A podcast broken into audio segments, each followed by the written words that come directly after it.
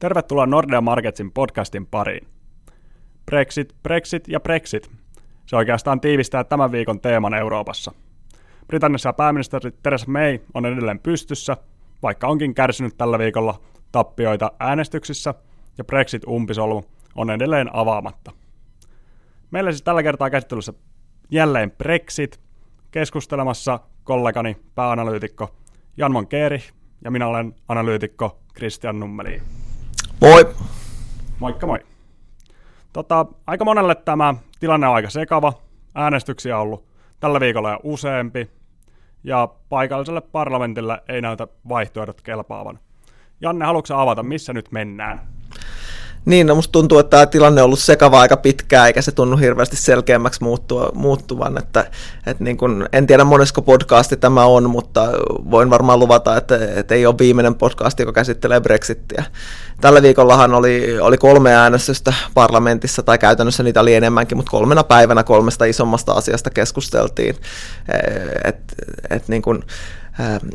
Siitähän lähdettiin liikkeelle, että May toi tämän oman sopimuksensa, mihin nyt oli, oli taas ehkä saatu pientä kosmeettista muutosta, mutta, mutta niin kuin ei, ei mitään merkittävää ö, uudistusta niin, niin tuotu, tuotu uudelleen äänestykseen. Et se ensimmäisen kerran, kun May toi sopimuksensa pöytään, niin sehän sai rökälle tappion.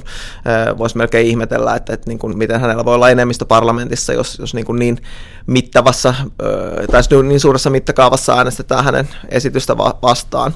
Mutta tu- turpaan tuli taas siinä mielessä, ei ollut edes lähellä, että tämä meidän sopimus olisi, olisi mennyt läpi, joskaan ö, niin kuin luvut ei ollut ihan yhtä murskaavat kuin ekalla kerralla.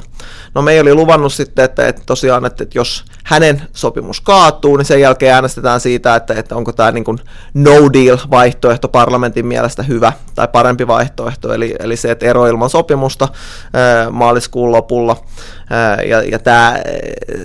Tämä vaihtoehto ei myöskään mennyt läpi, tai, tai parlamentti äänesti, että, että niin kuin no deal pitäisi sulkea kokonaan pois.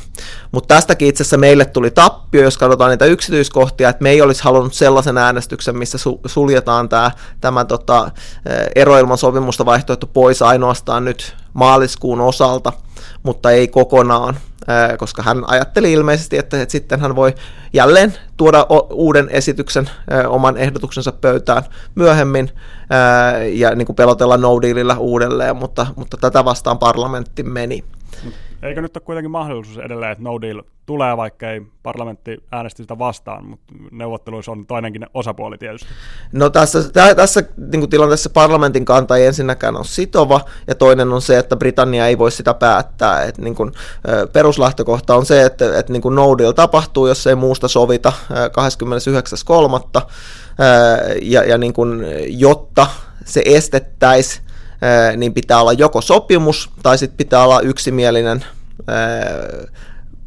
hyväksyntä E U:lta, eli kaikilta jäsenmailta, että et niin kuin tällainen jatkoaika Britannialle myönnetään, että jompikumpi näistä tarvitaan.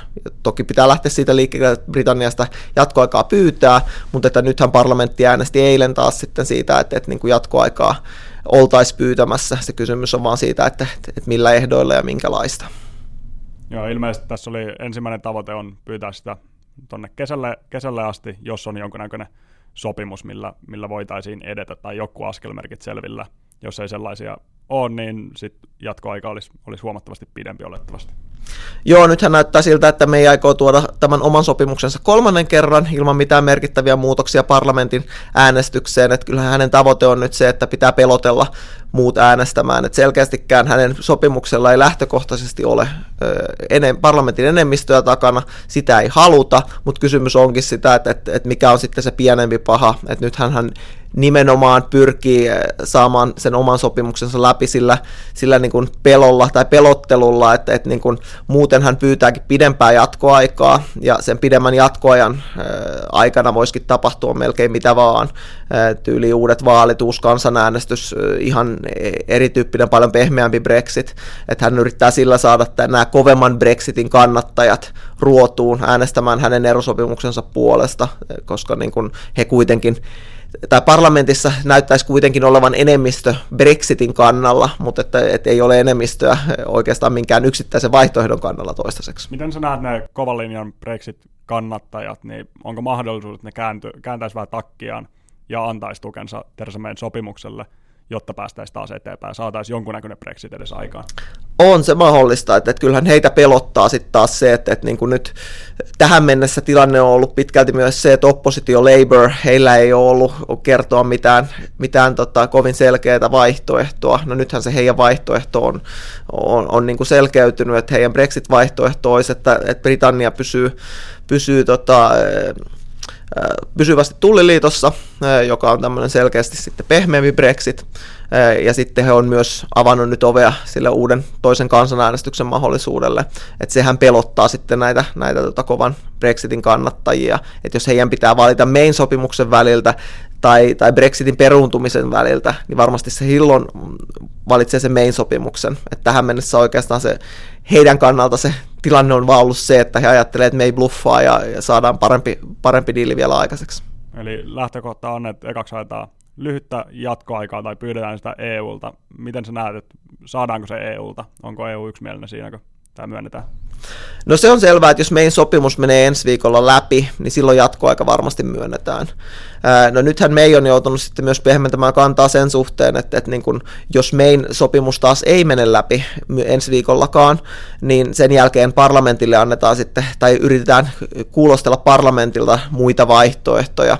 Että niin kun May ei varmaan saa jatkoaikaa silleen, että jos hänen ainoa strategia on se, että no tuodaan sitten neljännen kerran tämä hänen sama sopimus parlamenttiin, tai ehkä viidennenkin kerran vielä, niin semmoiselle, siihen E U ei varmaan kovin helposti lähde mukaan, että sitten pitää olla vaihtoehtona muutakin. Et nythän on puhuttu, että, että niin kuin parlamentti voisi sitten äänestää näistä pehmeämmän Brexitin vaihtoehdoista, ehkä uuden kansanäänestyksen vaihtoehdoistakin, että jos löydettäisiin enemmistö jollekin skenaariolle, ja, ja sehän myös sitten pelottaa varmasti näitä tota, kovan Brexitin kannattajia, koska siitä on tavallaan, että ainakaan tälle erolle ilman sopimusta ei ollut enemmistöä, niin sen uskallan veikata, että, että jos tämä nyt päätyy vielä äänestykseen kolmannen kerran tämä Mayn sopimus, niin siitä tulee tiukempi selkeästi kuin, kuin, niin kuin aiemminkin, mutta ei ole mitenkään itsestään selvää, että se läpi menisi.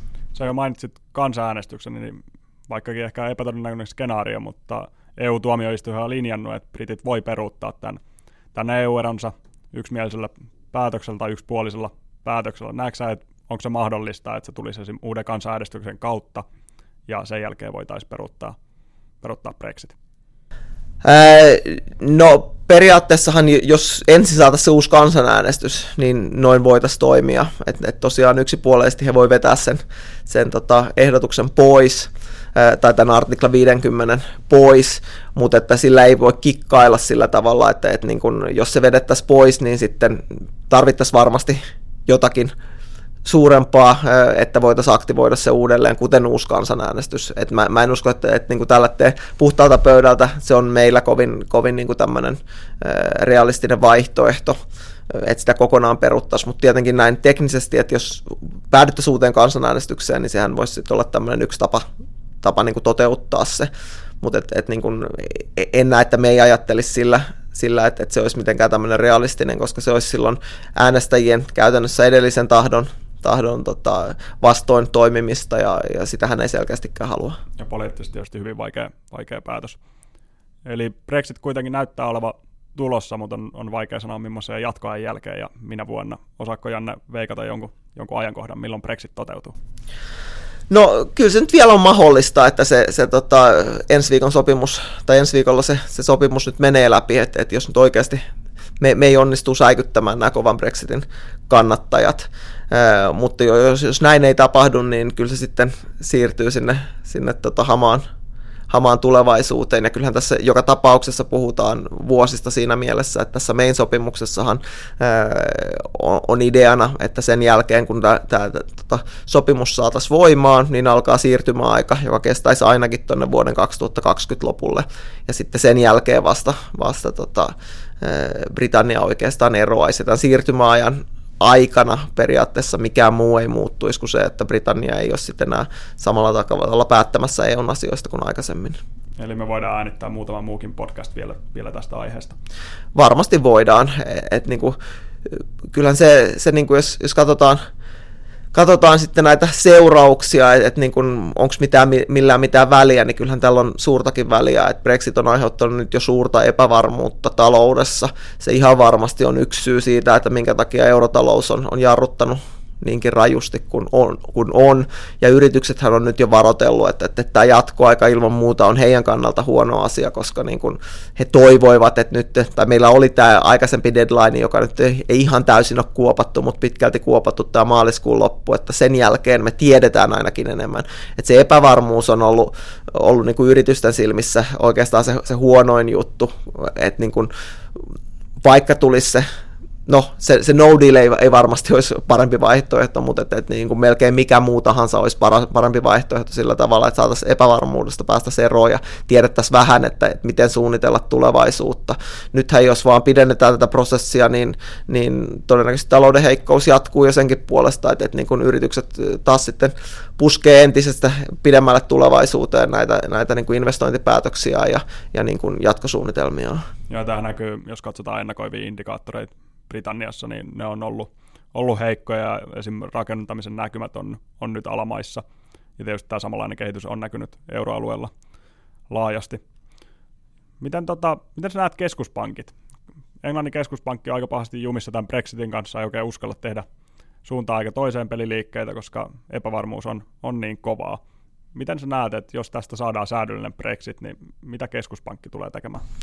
No kyllähän se, he, jos, jos saadaan niin tämmöinen hyvin sujuva Brexit menemään eteenpäin, niin kyllähän he varmaan jatkaa näitä hitaita koronnostojaan. Että, että heillä on, he uskoo siihen, että työmarkkinat on kuitenkin sen verran kireässä tilanteessa, että sieltä inflaatiota on tulossa ja on niin kuin perusteita siltä kannalta hitaasti eh, hilata ohjauskorkoa ylöspäin. Eh, Sittenhän mielenkiintoista on ollut se, että hehän ei ole osannut sanoa mitään, mitään siitä tai sanonut suoraan sen, että he ei osaa etukäteen sanoa, että jos tulee, tuleekin tällainen tota, so, ero ilman sopimusta, että silloin niin voitaisiin jopa kiristää rahapolitiikkaa suojellakseen puntaa, jos punta heikkenisi liikaa, mutta eiköhän se menisi kuitenkin niin, että et, et niin kuin, ää, siitä huolimatta, että punta varmasti heikkenisi tämmöisessä ero ilman sopimusta tilanteessa, niin, niin kyllä se, se talousnäkymät synkkenisi niin vahvasti, että, että kyllä varmaan rahapolitiikan keventäminen olisi se, se niin kuin, ää, lääke siihen samalla tavalla, kun nähtiin Brexit äänestyksen jälkeen, että sen jälkeenhän Englannin keskuspankki aika nopeasti kevensi rahapolitiikkaansa, ja kyllä se niin kuin sama, sama niin kuin olisi Britannian ulkopuolella, että, että kyllä niin kuin semmoinen sotku saataisiin aikaan ää, erossa ilman sopimusta, että, että niin kuin, kyllä siinä niin kuin E K P varmasti miettisi myös uusia elvytyskeinoja. Ja tässä keskuspankki joutuu vaikeaseen tilanteeseen, jos, jos punta heikkenee, sieltä, sitä kautta tulee ainakin hetkellistä kovaa inflaatiota, ja, ja puolestaan kuluttaja kärsii sit kovasti, koska tuontihinnat on niin korkeita. Niin sehän ei Britanniassa olisi varsinaisesti niin kuin ihan uusi tilanne, että nähti, finanssikriisissähän nähtiin, tai finanssikriisin jälkeen punnan vahva heikkeneminen ja inflaation nousu, ja, ja silloin siellä keskuspankin silloinen pääjohtaja joutui kirjoittelemaan näitä kirjeitä, että Britanniassahan on, on tota, tämmöinen tapa, että et niin kuin keskuspankin pääjohtaja joutuu lähettämään kirjeen, kirjeen tota, valtiovarainministerille, jossa hän selittää, että minkä takia inflaatio on ylittänyt tavoitteen, ja, ja sitten samahan oli, oli niin kuin tilanne, että tämän Brexit-äänestyksen jälkeen, että silloin inflaatio myös, myös nousi, mutta että, että kuitenkin keskuspankissa se on nähty, että se on tämmöinen kertaluonteinen shokki, joka on sitten, johtuu siitä valuutan heikkenemisestä ja, ja, ja niin kuin sitä kautta tuonti-inflaation noususta, mutta että, että niin kuin kyllä lähihistoriassa ainakin se pastine Britanniassa on ollut siihen kevyempi rahapolitiikka, ei, ei niin kuin koronnostot punnan suojelemiseksi. Ja jos katsoo valuuttamarkkinoita, just, just katselin tuossa hinnoittelua, niin se annetaan Brexitille kovalle erolle no deal-vaihtoehdolle ehkä noin kaksikymmentä prosentin mahdollisuus, ja puntahan on voimakkaasti tässä vahvistunut noin viisi prosenttia tammikuun alusta. Omasta mielestäni valuuttamarkkinoilla on ehkä aika ruusunen kuva Brexit-tilanteesta, että mä veikkaan, että tässä nähdään punnankin puolesta heikentymistä vielä ennen kuin saadaan jonkunnäköinen selvyys tähän, ja tietysti se epävarmuus on kaikkeista pahin, että punta on, on aika aliarvostettu valuutta, koska tämä Brexit-epävarmuus täyttää riskipreemi on siihen mukaan. Markkinat ei ole aina oikeassa, että, että niin kuin mieleen muistuu vaikka tämä, tämä tota juhannus vuonna kaksituhattakuusitoista, kun, kun tota markkinat siinä Brexit-äänestyspäivänä oli entistä vakuuttuneempia siitä, että, että niin kun, e- britit äänestää E U:ssa pysymisen johdosta, että käytännössä ne viimeisetkin häntäriskit suunnilleen hinnoiteltiin pois sieltä, ja sitten sit, sit, kun tämä äänestystulos julkaistiin, niin yllätys oli sitäkin suurempi. Kyllä. Oliko vielä muuta sanottavaa Brexitistä vai? Kai se surullinen totuus on se, että, että niin kuin ei siitä vieläkään voi mitään kovin suurella varmuudella sanoa, että, että aika, aika epävarmalta näyttää, ja niin kuin tähän mennessä näin niin kuin asiantuntija toivoo, että lopussa järki voittaa, ja eihän mikään muu voi olla mahdollista kuin että järki voittaa, mutta toistaiseksi näin ei olla edetty.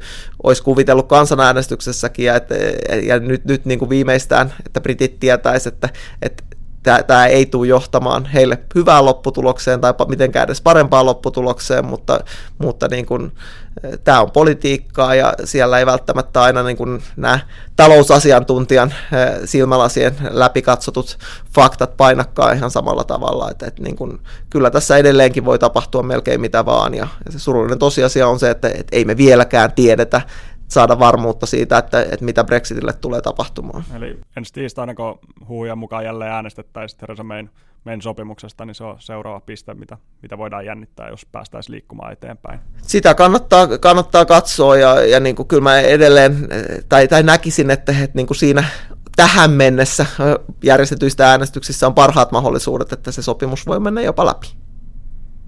Kiitos seurasta, ja me päätämme tämän Brexit-podcastin tähän, mutta palaamme näissä merkeissä val- varmasti myös jatkossa. Kiitos. Kiitos.